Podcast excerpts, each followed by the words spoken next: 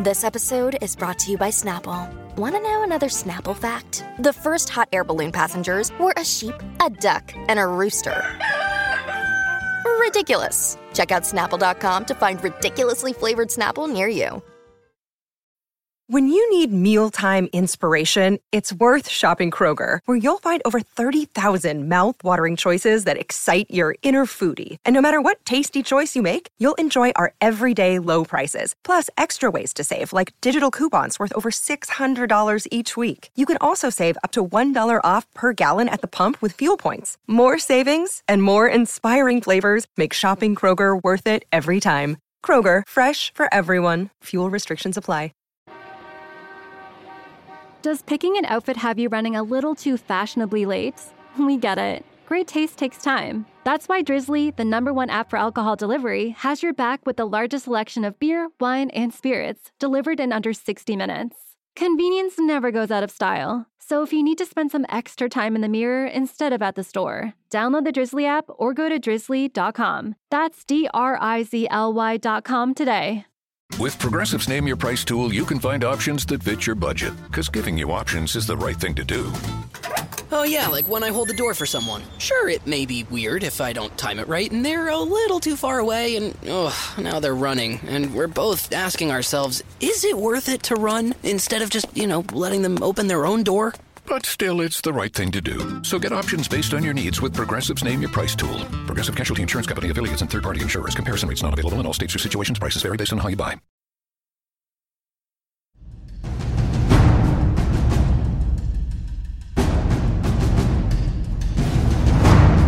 All right, here we are. We're back bringing you the latest and greatest happenings in the world of rock and roll right here as Decibel Geek presents Geek Wire.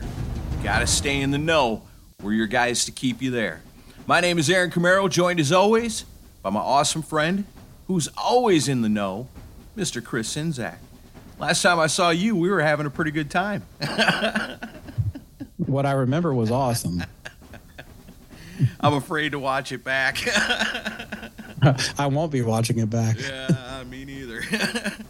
what we're talking about is just a few days ago on Friday night, we did a Friday night live stream. That's right, where we get on and just interact with everybody. We had our friend Kevin Williams from the In Obscuria podcast on with us, and we talked about all kinds of stuff. We did a big old bracket brawl on there, and everybody got to participate, and it's a fun way for us to be able to get together with the people that are fans of this show and friends of ours and you know it's awesome i love it, it that was my my new year's eve party i think because i didn't really do anything on mm-hmm. new year's eve but I went, I went to bed at like nine o'clock. Yeah. Because I was hungover from the night before. rock and roll. Yeah. but yeah it was a good time you know and thanks to everybody that joins us for those. I know we don't do them all the time but whenever we do it's always a blast. So follow us on the facebook and make sure you're staying up to date on that so that you know when the next friday night live stream will be Yeah, it was fun. We we did a two part uh, battle of 1992. That was that was quite a bracket. yeah and who won it at the end do you remember Hmm. No, I don't remember. it was faster pussycat whipped no, I know you're lying about no that. No, because you left it off the list i couldn't believe it the next day i was like something's not right something was missing from 92 and i was like faster pussycat whipped it could have took it all the way but no it ended up being warrant dog eat dog beat, Oh. beating pantera in the finals That's funny. It was- it's the only place Warrant's going to beat Pantera at anything. you know you're listening to decibel geek when warrant beats pantera yeah. But we weren't the only ones, you know. The people were influencing our votes, and you know, everybody gets a say, and that's how it ended up. But that was a good time, man. I'm glad we did that. Yeah, I had a good time. All right. So we got some rock news to get to. And, um, you know, well, Happy New Year, everybody, to start things off. You know, we're now in 2023 and uh, ex- excited for the, ne- for the new year. And no, no better way to start things off than a Rolling Stone list that's guaranteed to piss people off. As they always do. Yeah. And you know that's why they do these lists because they know it's going to it's going to cause conversations, it's going to cause podcasters to lose their minds and they released a 200 greatest singers list. All right. Where did Donnie Vie place on that? Uh, he did not. Uh, What? Oh, okay. I haven't even looked fully at the list, but I know that he did not place. Yeah, that's bullshit. Then I already call this list into question. Well, thanks to the good people at Blabbermouth, they did do an article about this and they cut it down for us where they included where the rock singers, quote unquote, placed on this list. So we'll just go over this part. All right. Um, the highest placing rock singer, number 12, and it's John Lennon. John Lennon is the greatest singer in rock. Oh, well, according, According to, to this list. Stone, yeah, of course. That that sounds about right. The only thing that doesn't surprise me is that, like Bob Dylan was number one, wasn't he? That son of a gun, Rolling Stone. I do have the Rolling Stone list pulled up. You know, this might be more fun to go through the Rolling Stone list a little bit. Let's look here. Okay, So 199, Glenn Danzig. that's cool. I think it's cool that Glenn Danzig makes the list. He's been doing it for a long time between the Misfits and his own stuff, and he's a unique singer. I'd put him on there for sure. Top 200, definitely. I'm having to go through a lot of non rock people Yeah. to get to the next one. Bob Seger, 181. Okay, yeah, Uh, I can um, see that. Iggy Pop, 176. I mean, I don't know if I'd consider Iggy Pop to be like a great singer, but I consider him to be a great singer in like the same way I do like Ace Frehley, where he's not really a great singer, but I love his voice. Oh, All right, now you're ready to get really pissed off? Yeah. 165. Who, who do you think is 165th best singer on this list? Oh man, I have no idea. There's so many great singers out there in the world. 165, that's you know, getting three quarters to the top of the list area. I don't know. There's just too many to really lay out like that. Ronnie James Dio, At 165? 165. ridiculous. I would call Ronnie James Dio top five for sure, only because I don't know what other. I'd have to think about it, but I already know without even thinking about it that Ronnie James Dio has at least in the top five. All. According to this list, Robert Smith of The Cure is a better singer than Ronnie James Dio. Oh, that mumble fuck! He couldn't sing his way out of a paper bag in a contest with Ronnie James Dio. And Michael Stipe. Oh, God. My stomach just turned a little bit. But of course, so you know, this is Rolling Stone magazine. They're going to pick all the hipsterish guys. Is Bob Dylan number one? I got to know. I haven't gotten there yet. We're going to go Okay, through this. right. I'm, I'm scrolling through as fast as I can. If I was betting, Um, man, and I was betting on Rolling Stone, I'm sure it's either it's either going to be David Bowie or Bob Dylan. Bono is 140, which I'm surprised he didn't rank higher on their list. They seem to suck his dick all the time. So Yeah. Axl Rose is 134. See, and I wouldn't put Axl over Ronnie James Dio. I wouldn't either. As great as Axl is or was. Courtney Love is 130. Come on. Rob Halford is 129. Bogus. Way to go, Rolling Stone. Oh my God. you did it again. I'm getting, yeah, I'm, we're learning this as you guys are. So let's see who else is on here that's rock related. A lot of people I, Ozzy is 112. You can't put, if you're talking about, I mean, I don't know. Maybe there's some criteria to this that I don't understand. But when we're talking about like great singers, I'm thinking about these people's voices. Ozzy don't go over the top of Ronnie James Dio or Rob Halford. Ozzy is awesome in the way that he's unique. Would I call him a great singer? Eh, you know, he's Ozzy. I love his voice, Yeah. but I wouldn't call him a great singer. Ronnie James Dio, he was a great singer. Rob Halford, he's a great singer. Yeah. Here's another one that pisses me off because this is a really legitimate great singer. Roger Daltrey is 109. I mean, yeah, you can't argue with that. I mean, he should be, yeah, he should be right right up there too. I don't even else. care anymore. Taylor Swift ranked higher than all those people. oh yeah, of Um, course, of course she did. Elton jo- Elton John's 100. I So now we're in the top 100. Stevie Nicks 93. And a lot of non rock people. Steve Perry is 82. I mean, if you want to go on vocal ability, you'd have to put Steve Perry like in the top 10 at least, wouldn't you? I mean, I'm not even the hugest Journey fan around, but I would put Steve Perry right up there.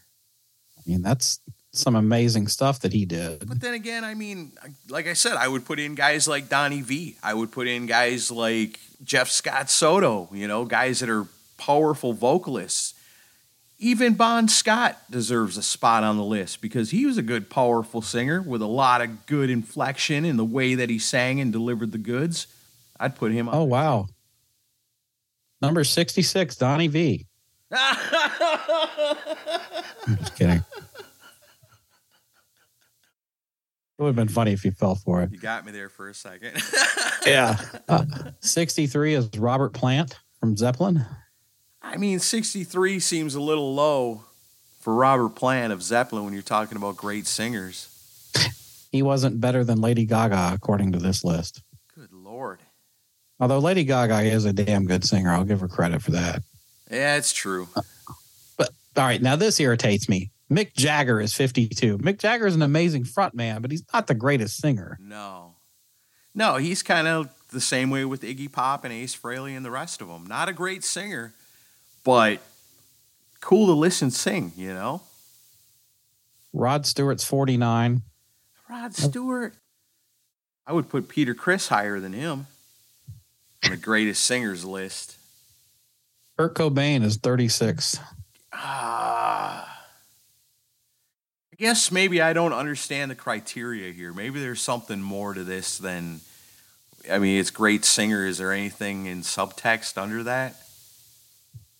I'm not reading through all these. I'm just going through the list. What's, Um, what's the Marvin rules? Gaye. Marvin Gaye is 20. Marvin Gaye was an amazing singer. Um, can't really argue that one, I guess. I mean, he's not. Elvis was 17. Yeah, yeah. Elvis was a good singer. Freddie Mercury made it to 14. Again, a hell of a singer. That seems that seems pretty good to me. Fourteen. So now we're getting into the nitty gritty. So I mentioned earlier, John Lennon was 12. Little Richard is 11. Yeah. yeah. Al Green is 10. Okay. Otis Redding is 9. All right. This is for Baco. Beyonce is 8. Come on. I put Tina Turner over Beyonce. Well, I haven't seen Tina Turner yet, so maybe she's coming up. Stevie Wonder is 7. Yeah, I can dig that. Uh, Ray Charles is 6. That's well deserved. An amazing voice. Mariah Carey is 5. Okay. wow. Billie Holiday is 4. Okay. Sam Cooke is three. That's well deserved. He had a great voice. Number two is Whitney Houston. Number one. And number one is Aretha Franklin. Oh, No Bob Dylan on the list at all. I can't believe it. Rolling Stone, they were like, they had him at number one. And somebody said, listen, you can't put Bob Dylan at number one for everything. That's what people expect out of Rolling Stone. Do you want do you want people to take this seriously? Leave Bob Dylan off the list, and then they'll know that you guys took this seriously. Yeah. It's bullshit. No Donnie Vie, no Taime Downe. What the fuck? What the fuck? Taime Downe, at least in the top 50, I'd say. What? Top 50 of what, though, is the question. All right. Um, I like Faster Pussycat as much as the next guy, but come on. Oh, so, all right. Enough time spent on Rolling Stone magazine. All right. So the next thing, um, did you see this little uh, kind of home video that uh, was released with Peter Criss singing "Dirty Living" at his house? I did see that. Kind of weird. Kinda cool. kind of cool, kind of weird. Yeah. I guess Hey, he, um, he doesn't have to do stuff like that. I wish that he would have like a better setup though. Instead of like he looks like he's like standing in the corner, looking away from the camera. Somebody say, you know what, Peter, what you're doing is cool. Let's get some lights in here. Let's get like a green screen in the background. We can have cats playing in the background while you're singing. You face the camera. That's right. Face the hard camera Cat's playing. And then you get some good videos, which is it's cool that he's doing it. and It's just for fun, so you can't really knock it. But if you're gonna do it, Catman, do it right. Yeah. And I mean, a lot of people are, you know, making a big deal about, you know, how his voice sounds and, you know, he doesn't have the, aggression he had in 1970. I'm like, yeah, but he's not hopped up on cocaine like he was in 1979 either. You don't want a video of 78 year old Peter Criss laying on the ground convulsing. No, I, I, I just, I'll just take it for the sentiment that it is. And I love the fact that he picked Dirty Living, which is more of a, a deep cut than, you know, at least he didn't do Beth again for the millionth time or Right. something. Yes, for sure. Yeah. Maybe he's gearing up I'd- for that Peter Criss hard rock album. I hear 2023 might be the year. Where'd you hear that? I don't know. You didn't hear that. You just been- made that up. They've been saying that every year, haven't they? Yeah, yeah, I know. It's like Ace Frehley saying my solo record will be out in the spring. Uh, spring of what? But um, uh, next story, and we we alluded to this at the beginning of our live stream. Um, our good friend and fellow podcaster Bob Nalbandian passed away a couple days ago, and um, very sad loss. And um, Bob was a major part of the early LA scene with the thrash bands and Armored Saint, Metallica, and a lot of people. And um, the tributes have really been coming hard and heavy for um, for Bob on the, the metal sites, and I wanted to highlight one from Metallica's Lars Ulrich, who uh, posted a, a thing on his Instagram saying, Bob, thank you for your contributions to the hard rock and metal community for over 40 years. Your spirit, passion, and dedication to this music and everything it represents has been unparalleled and inspiring. Rest in peace, brother. And there was also tributes from uh, Dave Mustaine, Marty Friedman, Stevi Rachelle made a post today about him. Um, Bob knew everybody. I mean, it was it, it was pretty incredible, you know, the Rolodex that guy had. But I mean, but if you got to talk to Bob, and I did on a few occasions, not as much as like Chris Akin or other podcasters, but the times I did talk to him, he was always just a super positive guy. He loved this music. He loved being a champion for this music, and uh, loved all the pod, the music podcast, and was very much in my corner with Rockin' Pod from day one. Um, even when even when Neely from Classic Metal Show was giving me shit for it, Bob actually called in and was like, "Hey, Chris is doing a cool thing here. This is a good thing for us. You know, you need to stop being an asshole." I'll never forget that. I, I laughed so hard at Bob calling in to to defend my honor because he was friends with Neely and Chris. So, um, but yeah, he's. I guess he he was fighting lymphoma, is what I read today, and um, but didn't want people to know. Just you know, would tell close people. He told me a couple of months ago that he was dealing with health problems, and he left it at that. And I didn't want to pry, um, but I didn't know it was that serious. But yeah, um, a major major player uh, in the early thrash world and also in the rock podcasting world. So uh, Bob Nalbandian, you're definitely going to be missed. Yeah. I saw a really great tribute to him from our great friend Ralph Vieira on his Almost Human channel on YouTube. You guys check that out. I had no idea those guys were so close and the cool relationship they had. And you know, I definitely know he- a godfather of rock podcasting for sure. Mm-hmm. Like doing it Yeah, and he would- really was such a thing. Yeah, and he would uh, send me. You know, he talked to me about Rockin' Pod, but he also mentioned Decibel Geek, and, and he loved your voice, Aaron. I remember him Oh. Complimenting me on. He would he would say, "I love Decibel Geek, especially Aaron's voice," and I would always be like, "Well, does that mean my voice sucks?" But okay, Bob, thanks. Man, what a loss. Yeah, I hate it. just a, a, a great guy, and you know, to, you know, value the people in your life while you have them, guys, because you don't know how long they're going to be around. So you know, just uh, just remember who you know who you got in your life right now. It's better to tell someone you love them now than to uh, have to pay tribute later. You know. Right. And you know what? We've been through it so many times over the years through this show. You know, Dick Wagner and Gary Corbett come to mind, you know, and it was kind of the same thing with Gary, where, you know, he was sick, but he was prideful and didn't want nobody to know, you know, and then all of a sudden he was gone, you know, and Yeah. we love that guy up to the end and wish we had more time with him. And it happens all the time, I'm afraid, as we get older. So, yeah, you're right, 100%. Love the people in your life while you can because you never know. You just never know. And of course, it, a lot of this gives me flashbacks to Rock and Ron from last year. You know, it's um, hundred percent. Yeah. hard to bel hard to believe. Yeah.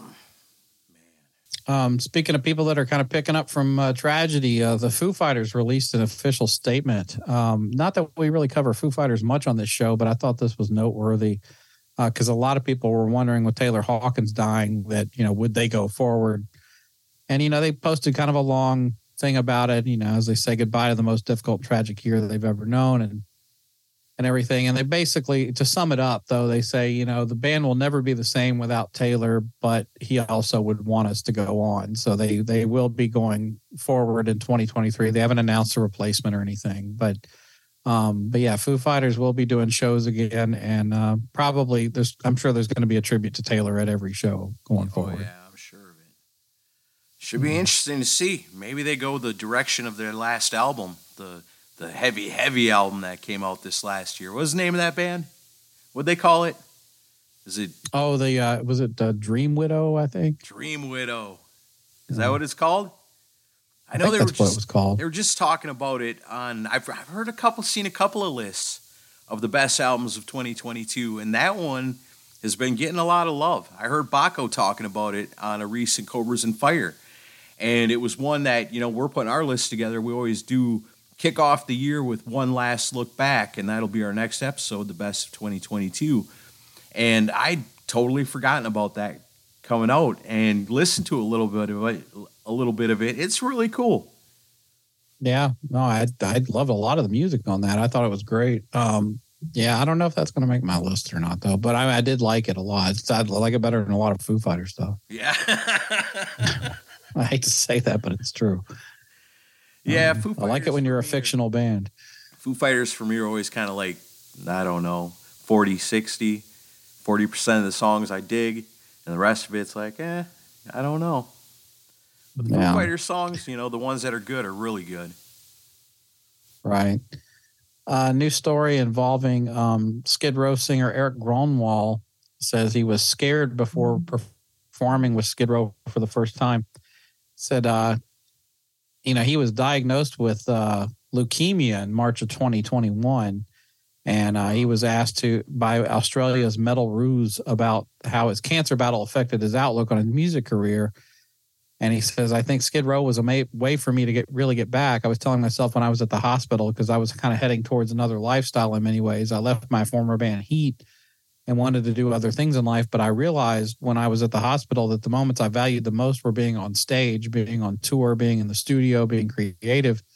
So I told myself that if I can make it out of here alive, I'll sing for the rest of my life. So Skid Row was a way for me to get back on stage, definitely, but also mentally and physically because my goal was to be back in June this year when this year started. So I had four months to recover because I had another show book, but Skid Row gave me one month. So I just started rehearsing. The goal was to be able to perform in Vegas at the end of March. That was the end of February, and I went to my vocal coach. I did all these things I had to do in order to get back in shape. I feel great now, but I was definitely, I think, scared is the right word in the beginning. Being on stage for the first time in two years, including having gone through the treatments, and I was just trying to figure out how my body would react and the mental aspect of everything. Just processing this whole story, coming from leukemia to Skid Row, it's so much to take in and to process. I'm still doing it, to be honest. But I mean, I don't think a lot of people can appreciate what you know he kind of had to go through. I mean, imagine all these life changes. You know, you leave your band that was kind of your home, you get leukemia, you fight off leukemia, you go through fucking cancer treatments, and then you join Skid Row like all in the span of a few months. I mean, Right. that's that's a mind fuck for anybody. Yeah, that's interesting to know. I always assumed that he left Heat to join Skid Row, but I guess that wasn't the case. Yeah, I remember when he left Heat because um, a lot of people thought he was just going to do a solo thing. Because I do remember he was doing a lot of these YouTube videos of him covering songs, and one of the songs was 18 in Life. And that was the video that got him the job because somebody sent it to Rachel and said, Hey, you're having trouble with ZP. Check this guy out. But uh, I think he was going to just do his own thing. And then Rachel got in touch with him. It- It's quite a story. I mean, it's Yeah. and then the thing I noticed is they did announce a tour with them and Buckcherry that's happening this year, but I got to admit, man, the the press for Skid Row has just gone silent. I mean, I, I outside of little interview clips like this, it seemed like the buzz has already worn off on Erik being their singer, but maybe that'll that'll hit back up when they when they go on tour here. Yeah, I hope that comes around here. I'd definitely like to go see it.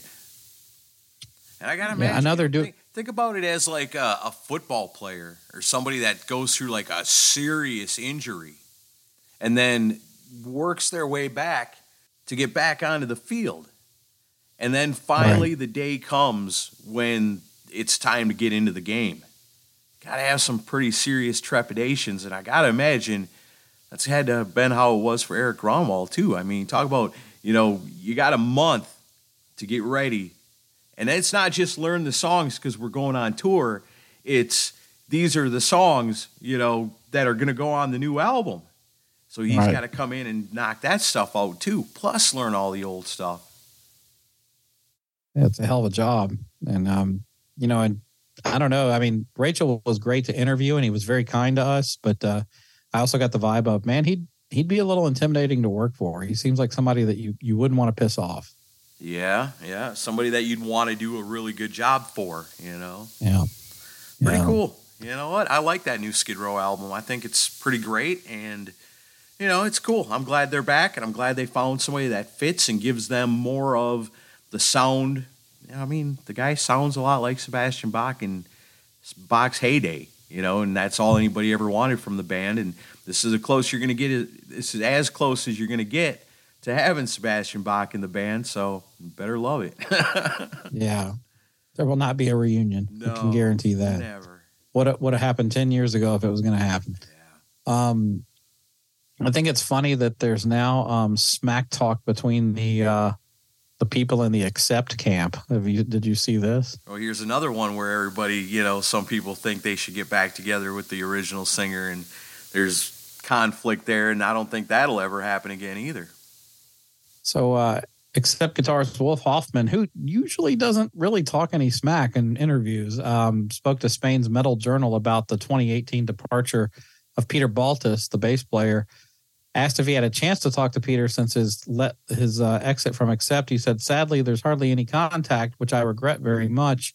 But it seems to be the case every time anybody leaves the band. It's usually as much as I regret it that there's hardly any ever contact anymore, which I think is pretty sad. I wish we could just stay in touch and stay friends, but I don't know." He's been very reclusive lately, so I, I think he just needs the time to get away from it all. I think that I think that was his idea, maybe, but I don't know. I can't speak for Peter what his motivations are. I can't assume things. I mean, why can't people just stay in touch even if they're not playing the same band anymore? It's sad in a way, but it's reality a lot of the times.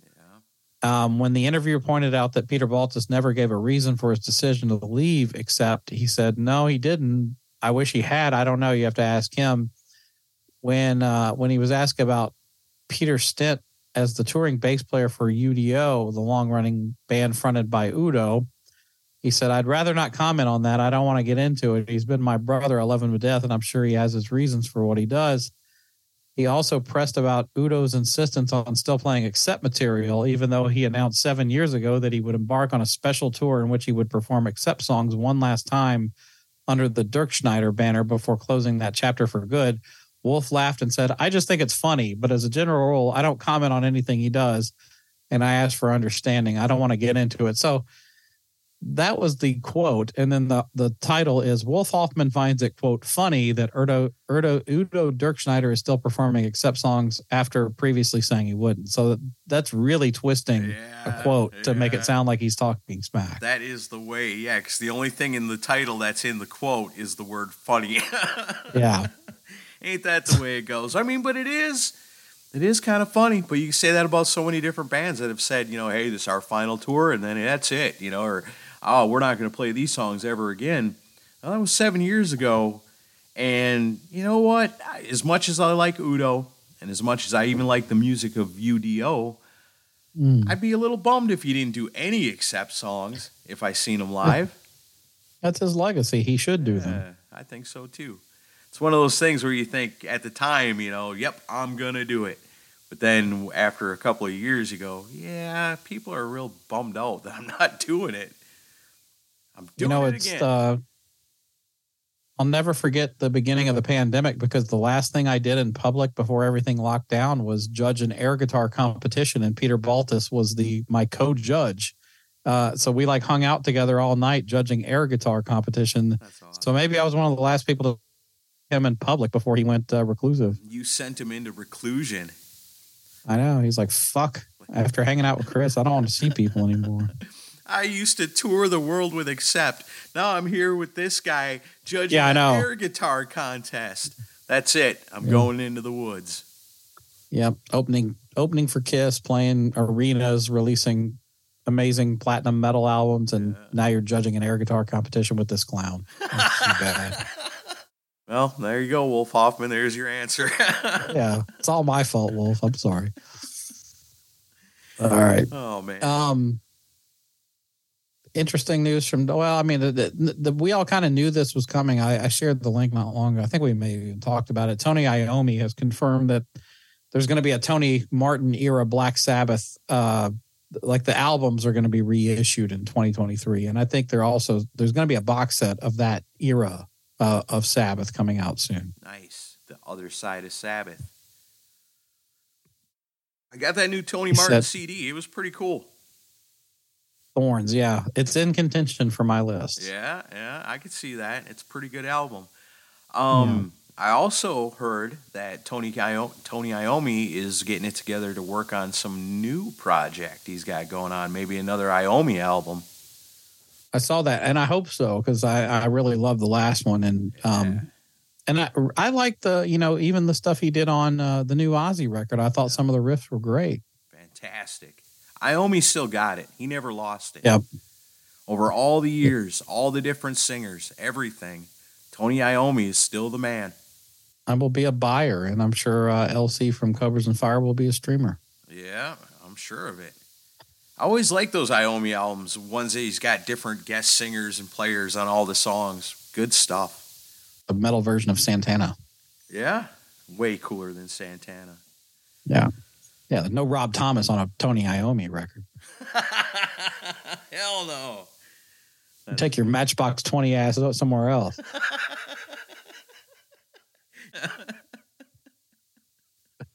no Michelle Branch is gonna gonna sing on a Tony Iommi. All right, all right. That's enough. And now I realize I know way too much about these Santana records. All right. Um, uh, some news to tie in a little bit with our big announcement for Rockin' Pod today. Um, Eric Martin uh, has made it clear that Mr. Big will be touring this year. Uh, it looks like in the summer, and uh, he's not saying who the new drummer is. Obviously, Pat Torpey, uh, you know, sadly passed away. But he said that Pat Torpey would approve of the new drummer and that everybody knows him. And I'm going to go ahead and make the leap and guess. I think it's got to be Mike Portnoy that's going to be the new drummer. you think so? I think so. I think it's going to be Alex Van Halen. No. Yeah, I think so. That's my guess. Everybody mark Boy, it down. would- We made our bets today. That would be a serious news story if that happened. That's that's my uh, prediction. I think it'd be awesome. I'm just, I think Pat Torpey would approve of Alex Van Halen, well, yeah. and Um, and everybody knows him. Well, yeah. But I think Portnoy's already touring with Winery Dogs. He knows Billy. It just makes sense that he'll be the guy. I don't think so. Alex Van Halen needs something to do. That would be a that would be a huge news story if it happened. That would be amazing. I would love that. If you get this right, I'm going to ask you for lottery numbers. hey, you also predicted the Packers would win out, and you're one game away from being right on that. yes, yes. I never. Of course, you always predict the Packers will go undefeated every year anyway. Well, but, I mean, I never doubted them for a minute. That was an amazing game last night. I'm still a little high from watching that. Did you text Baco? Nah, I don't mess with Baco. We'll hear his uh, thoughts on slobber knockers along with Gene. Oh yeah, this would be the week for me to finally make an appearance on there. You should. Yeah, I should. I'll have to talk to him about it. It'll just just be your the sample of your laugh over and over. Yeah. Yeah, Yeah, just like that. I was laughing and cheering so hard in that game. It was amazing. I love it. But yeah, so as I mentioned, you know, uh, Mr. Big going on tour this summer. But yeah, before that, uh, if you want to meet Eric Martin, come to Rockin' Pod. We announced him today.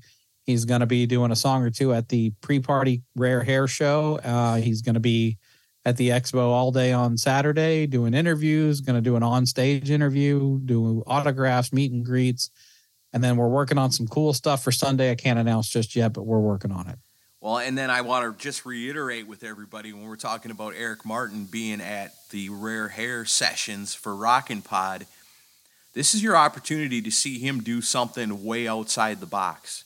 I doubt he's going to go up there and do a Mr. Big tune. He's going to go up there and do something super cool. He might do Mr. Big, but then they always do something cool and different and unique, something you wouldn't expect to see them perform live. So that's part of the magical thing about Rockin' Pod. That's one of the small pieces that makes the whole thing so awesome. If you don't know about Rockin' Pod, go to rocknpod.com, R O C K N P O D.com, and just check out the guest list. It's going to be amazing. You're going to get to see your favorite podcasters in action, your favorite rock stars in action. We're all going to be in action. It's going to be amazing. March 17th through the 19th, right here in Nashville, Tennessee. We want you to come rock and roll party with us. Check it out. Yeah. And uh, there will be, uh, which I didn't talk to you off air, but there will be an audio commercial soon with uh, the one and only Aaron Camaro doing okay, the voice cool. again. I always like doing those. All right. You up for a little rock star birthdays, rock star death days? Yep. All right. Let's see. Let's start with the birthdays. Again, this is a, a work in progress. Oh, yeah, I got to jump all the way back because we missed a couple in December right at the end. Yeah, this one's going to go back a little bit. The last one we did, I think we did up to Christmas. We ended with Lars Ulrich on the 26th. Sharing a birthday on the 26th, James Kottak. I don't know what year he was born. I got to update this shit. Happy birthday, James Kottak.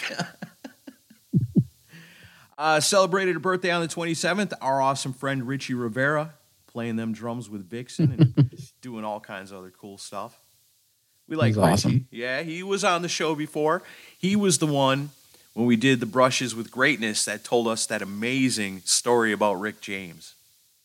Yep. If uh, if I'm not home by 11 o'clock a.m., I'm at Rick James' house. That's awesome. All right, celebrated a birthday on the 28th, born in 1955, the year of rock and roll. This guy is a good friend of both of ours. He's been to Rockin' Pods in the past. He's going to be at this Rockin' Pod. He's going to be a part of the awesome show, the Keel Fest 2 afterwards. Celebrating a birthday on the 28th, our awesome friend, Rick Fox. Happy birthday, buddy. Heck yeah. Looking forward to seeing him in March, and you can see him too. Get on rockinpod.com, get your tickets. Let's see, on the 31st, Tom Hamilton from Aerosmith celebrated a birthday. Also on the 31st, this is a good trivia question. Tom Hamilton, Scott Ian, and Anthony Esposito all share birthdays on the 31st of December. Wow, New Year's Eve babies. Yeah, that doesn't surprise me with Esposito. That dude seems like a pretty cool guy. He was an awesome dude when he was on the show. Yeah, I loved him. All right, so let's get into the now, talking about the new year 2023, starting all over at the top of the spreadsheet. We'll go up to the 5th. Yeah, so celebrating a birthday on the 2nd, our good friend, longtime listener to the show, awesome supporter, Mike Parnell. You probably hear his name all the time on the Geeks of the Week. Yes, sir. Celebrating birthday on the 2nd. On the 4th, here's another one, Joe Royland sit and spin with Joe. Celebrate. Love that guy. Yeah, cool dude. Like to see him back at Rockin' Pod again. Yeah, me too. Uh, he celebrated birthday on the 4th. On the 5th, probably know him from LA Guns and a bunch of other cool stuff. Kelly Nickels, born in 1962. And let's see, we'll do two more. This is the guy, you know, when you got a voice like mine, you got to find somebody to look up to. I found mine in Matt Porter celebrating her birthday on the 5th.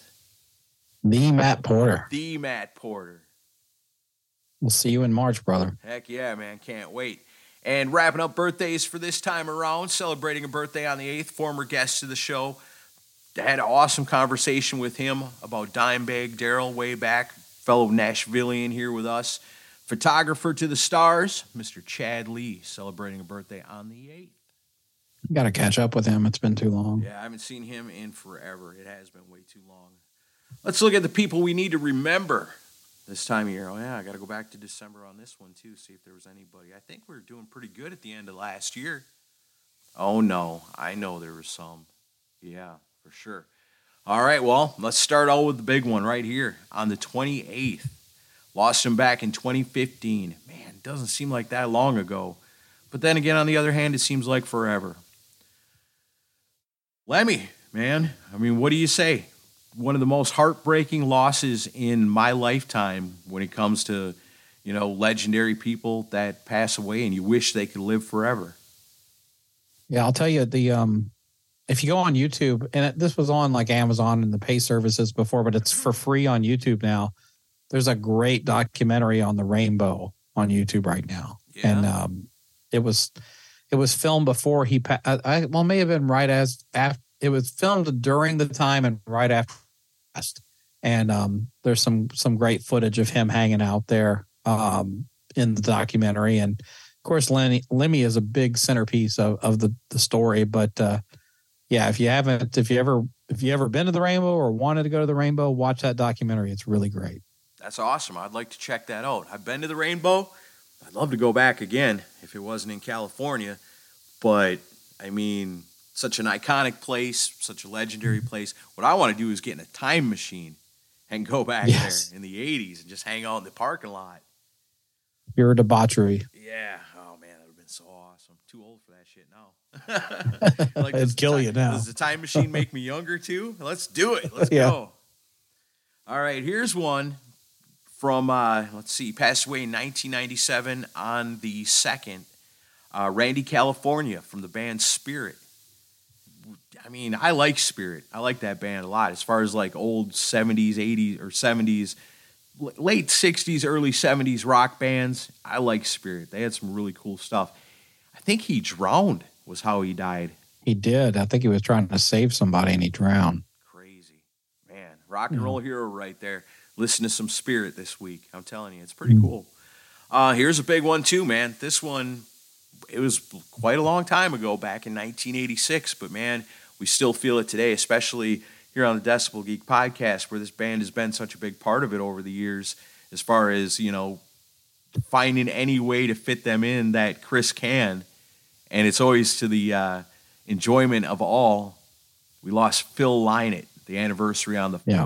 back in 1986. Yeah way too fucking young Yeah, that sucks. fuck heroin man What that guy could have done, what the world would have been like. I mean, Phil Lynott would conceivably still be alive today. he would be literally rock royalty today if he had lived Yeah. Yeah, because I mean, now that's another one of those bands, kind of like the Ramones. While they were alive, you know, I mean, people knew of them. They had some hit songs, but they weren't massive. But if you look at them now, today, the legacy left behind, Thin Lizzy's huge. You like so many people know of them. He would be rock royalty. yeah they're bigger now than they ever were then Yeah, definitely. Here's another tough one. This one not that long ago, back in 2020, the anniversary on the 7th, is when we lost probably the greatest drummer of all time, Neil Peart. that was a sad fucking day Yeah, I mean, that was the end of Rush. Drummers everywhere crying. I got to imagine because that guy was so good. Like, even if you're not a Rush fan, you got to acknowledge the power of Neil Peart. it was weird that day and i even i think i posted about it on facebook that day because i'm i'm not the world's biggest rush fan i mean i what i like i love obviously but for some reason i think it's just because i knew the impact he had on people especially drummers i fucking cried that day when when he passed uh i really got emotional over it and i was just kind of like why am i so emotional over this one i wasn't even a diehard rush fan but I just think because I realized how much he meant to other people. Yeah. Yeah, and you'd seen him live. Yeah, I saw him on the Clockwork Angels tour. It was great. You're lucky you didn't hear what you said. Totally a joke. I still love telling that story. Callback. He's no Peter Criss, but he's pretty good. Yeah, you're lucky you didn't get lynched. we'll do one more. This is this was always an important one to me. I think it's sad when like a member of the band dies and the band completely changes after that and you realize how important this one person was to making this band great and how without them they ain't got it no more. They lost something big and were never able to recapture it. Talking about the band Def Leppard back in 1991. Man, Steve Clark, one of the most underrated guitarists of all time. The anniversary Yeah. of that would be the eighth. Yeah, I mean, the a very important cog in that wheel, you know, and um, wrote some of their best stuff. And you know, it's kind of hard to believe when you think about that. It's like, you know, because Phil Collen wasn't an original member, it was Pete Willis. Right. And then so by 1991, both their guitar players originally were gone. You know, that's uh that that's kind of hard to believe. Yeah, and like I said, I think well, I don't think I know that Steve Clark took my Def Leppard fandom to the grave with him. Because I mean, after that, I, there wasn't ever anything I liked by Def Leppard really. I mean, there'd be little things here and there, and Vivian Campbell's a hell of a guitar player, but Sure. they lost something that they were it's like Steve Clark was the balls of Def Leppard, and when he died, they became neutered. But I, I mean, I always got the vibe that they would give him some leeway on having creative control over songwriting, which they I don't think Vivian's ever gotten because I've listened to stuff Vivian's done outside of Def Leppard. Obviously, it doesn't sound like anything that's come out during his tenure in Def Leppard. I think Phil Collen writes like all the guitar parts in Def Leppard. Man,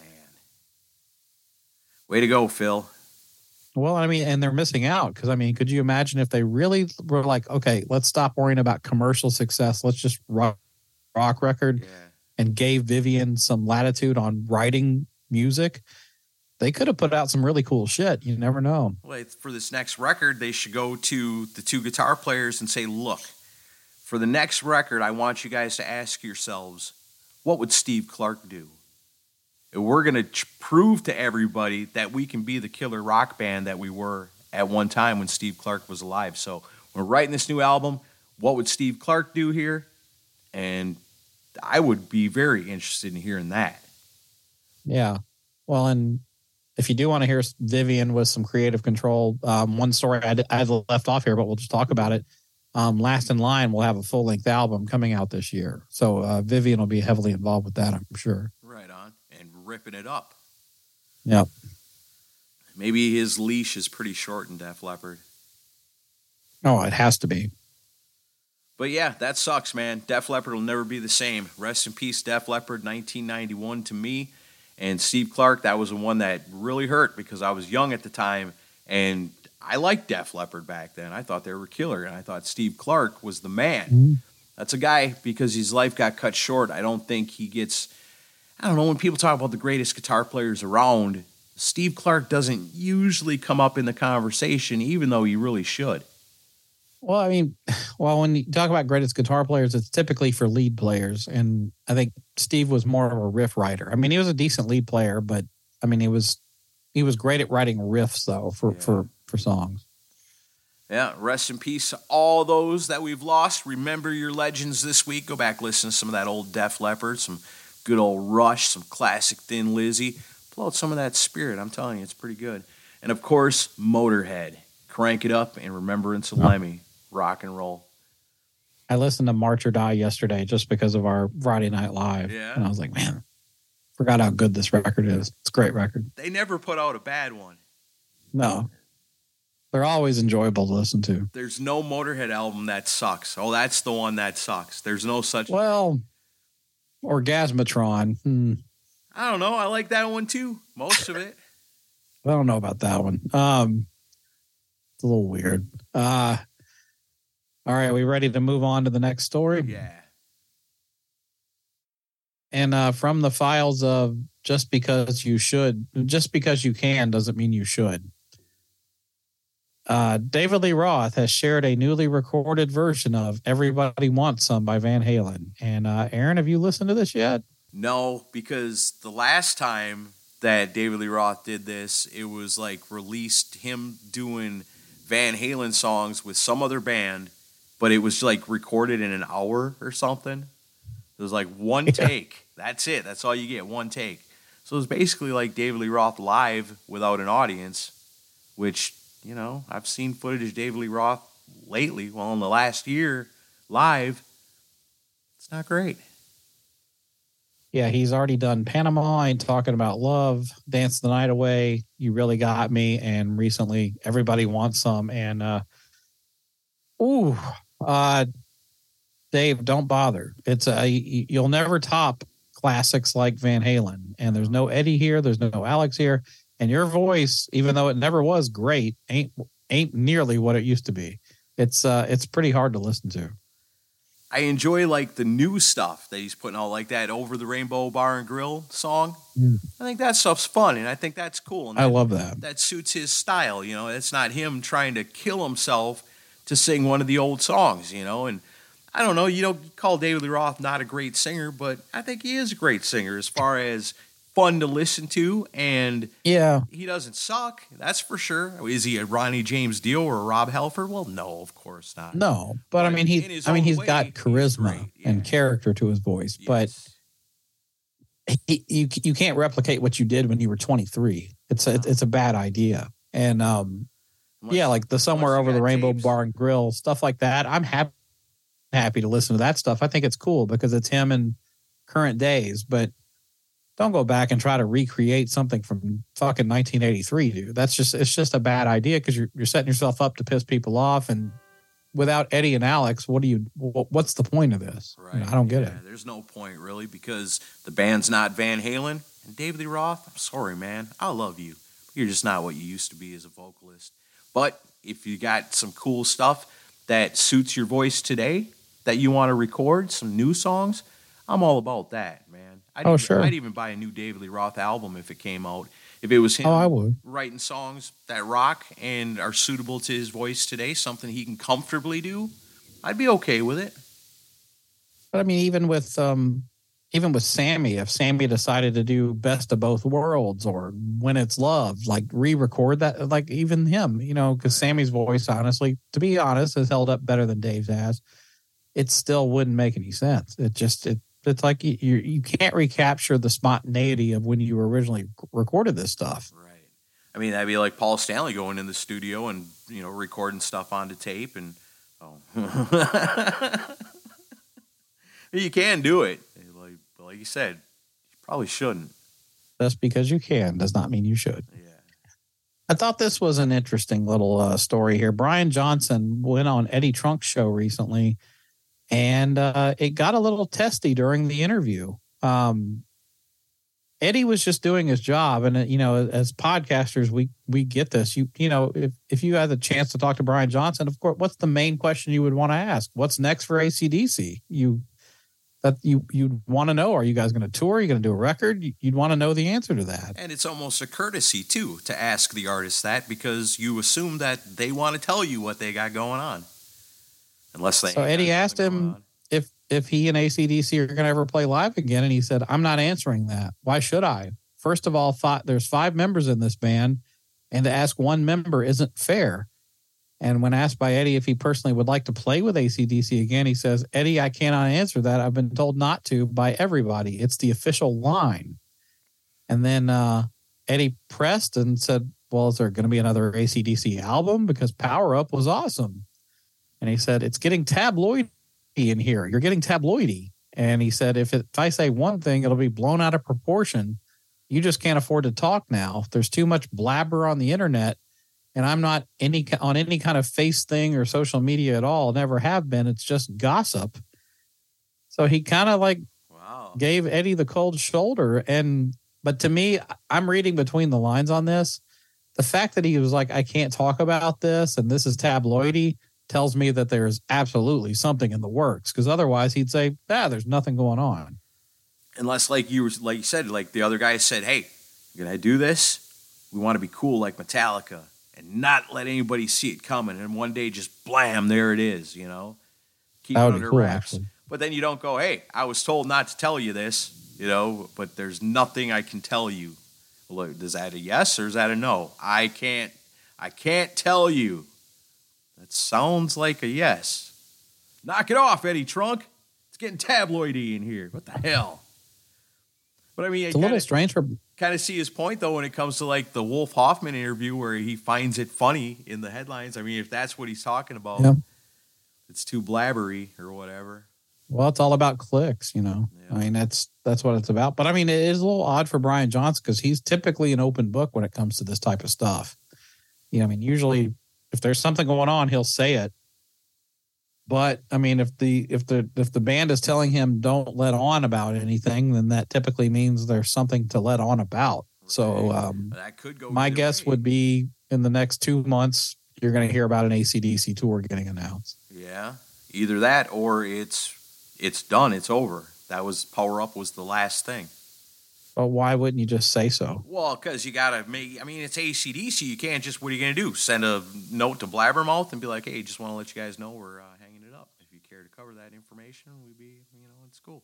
No, it's ACDC. They gotta they gotta plan these things. You can't just like whatever. You know, they they gotta get somewhere and make some kind of major announcement to say, "Hey, No, that's what I'm. I'm agreeing with you. Yeah. But I'm saying if it was over, though, they would they would just say, ah, it's not happening, or there's nothing to report right now. Yeah, it is kind of weird. Kind of a strange reaction think- to a simple question." I'll put I'll, I'll put five dollars on it. In, in two months, you're going to hear about an ACDC tour. I'll just say that now. I mean, that wouldn't surprise me in the least. I think they'll do one more tour. They won't do another record. I think Power Up's about it, but uh, I think they'll do another tour. Power Up was awesome. Yeah, I still listen to it. Yeah, me too. Um, okay, last story for today. Um, previous guest of the show, Mick Sweda from Bullet Boys and King Cobra, says, I am never going to do anything with Bullet Boys ever again. Well, somebody learned their lesson for the bazillionth time, huh? So, you know, after we, you know, when we interviewed Mick, he was having this type of thought process. And then um, they reunited with him and Jimmy and Lonnie and Mark, and they got back together and they did several dates. And then everything went to shit again, probably mostly because of Marq Torien. Um, and then uh, I guess he did an interview with Marko Syrjälä of Metal Rules. And he says, Well, anytime we get together and we've tried to do the reunion things over the years, we know there's a shelf life. We know that there's going to be a moment when everyone, everything either implodes or explodes, one or the other. And unfortunately, it happened sooner than we had all hoped. There was there were some pretty interesting personalities in the band, very strong for better or worse. So yeah, it was really unfortunate that it came to pass.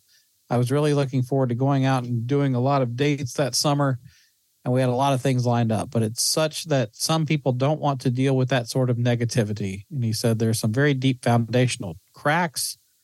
I'm never going to do anything with Bullet Boys again. It's just been so I don't I don't know what the right word is. I suppose it's just tainted by from people that have been in it. It doesn't even make sense for me to even think about it. And it's unfortunate because there was some good money coming with Bullet Boys if we'd stayed together. So um yeah, I mean Mick is Mick is done yet again with Marq Torien, basically. Hmm. That's too bad. That's got to suck because you know that the Bullet Boys is something you helped create. You know, those songs were songs that you helped write. And to not be able to be, you, you're going to want to be a part of it. You know, it's like that's part mine too. I would like to reap the rewards of all this stuff, you know, and then, but then you go there and go, oh, I can't fucking do it. I can't stand this shit, you know, I got to leave. And it's got to leave you kind of heartbroken to wish that you could, you know. and it ended in a such a bullet boys fashion too. I don't know if you remember when when all the news was going out because like they were they were going to wrap up their tour at the whiskey and like there was already trouble in paradise on the dates getting back to the west coast and like i had seen mick posting really cryptic stuff on his facebook page and then the day of the show came and him and it was him and jimmy deanda both made like really cryptic posts on facebook about like we don't know if this is going to happen or and then like two hours later it was like if you go see bullet boys at the whiskey tonight we're not going to be there Oh, yeah. and I was like, "What?" And then Mark replaced both of them for that show, and it was the last show of the tour. And it's like you couldn't pull through for one more show. It's like how I mean, how difficult is Mark to work with? Jesus. I want to go to Netflix and pitch a TV show where we force Vinnie Vincent and Marq Torien to be in the same band. Oh Jesus And we film the whole experience of them making the album in the studio. And then we follow them out on tour and film the experiences there. You wouldn't get through one song. We got to find a crazy ass drummer, a crazy bass player to complete this ensemble. But yeah, it's like, and then Mick, like Mick and Jimmy both made like really pointed fucking comments and posts on Facebook about it that whole day and like two days afterwards. It was really ugly. And I was oh. just like, this is the most Bullet Boys thing ever for it to end this way. Yeah, ain't that right? And you know it's got to be pretty damn bad because, like I said, those guys they want to be a part of it. They want to be a Sure. part of Bullet Boys. They they deserve to be a part of it. but that means you're going to put up with a lot of bullshit to be there. And if it gets to the breaking point of that, where it's like, I want to be a part of this so bad, but I can't fucking do this, it's got to be just awful. Mark this must be a nightmare because I there's been he's always he's he's very it's funny it's apropos you bring up Vinnie Vincent because Mark comes off very similar to Vinnie Vincent to where it's like if you're just a fan Mark is super great to you like very nice guy loves your support but if you work with him a whole different story and Vinnie's the same way I suppose some other guys are just going, man. I hope uh, I hope Mark drives them out of the band pretty soon because I'd like to get back out on tour with my band again. Because it's been many years that it, Mark just toured as BulletBoys with other dudes. I think it all started when Mark was paying tribute to Michael Jackson on stage instead of Dimebag Darrell. Just saying. It was Les Paul. or Les yeah, Paul, yeah. Right. Oh man. I love that story. well, maybe Mick Sweda can do something cool. I know they had that other side band, didn't they, for a while there? What was that called? Well, uh, it was Lies, Deceit, and Treachery. That's it. That's it.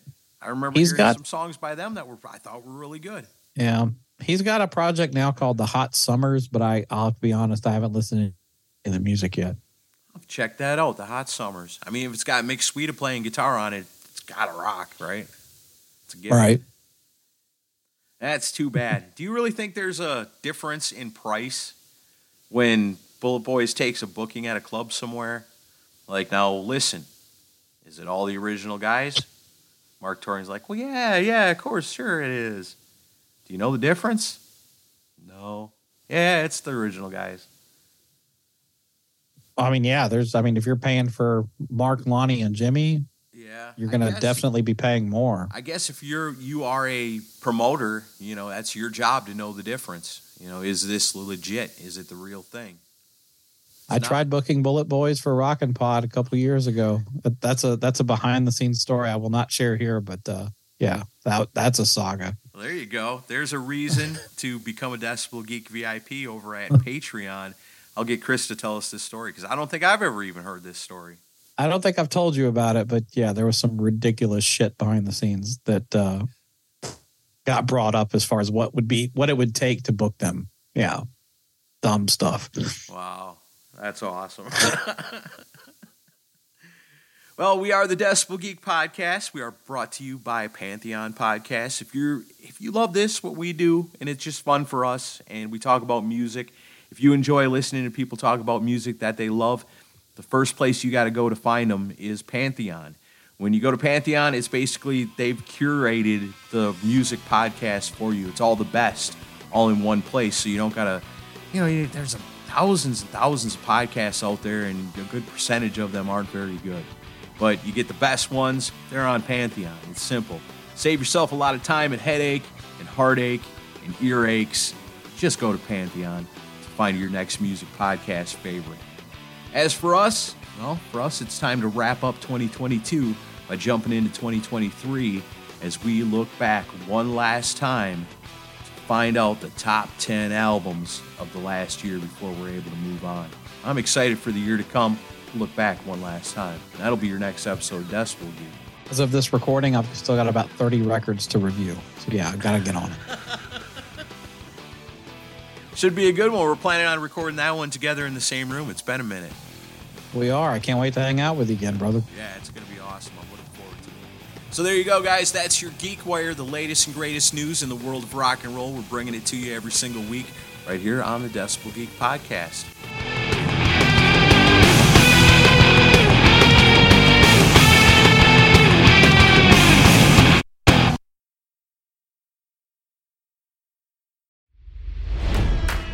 It's NFL draft season, and that means it's time to start thinking about fantasy football.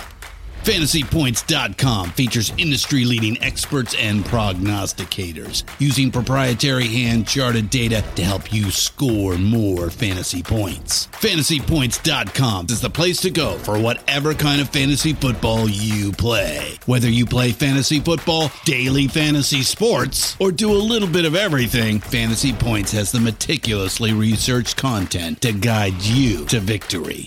And why wait for the fall? Fantasy Points also covers the new spring football league, the UFL. Join the guru, John Hansen, Scott Barrett, Joe Dolan, and other massive names in the fantasy football universe with an exclusive offer. Use code Pantheon for 15% off any fantasy points package, including the all in package, with access to every article, tool, and data nugget that Fantasy Points has to offer.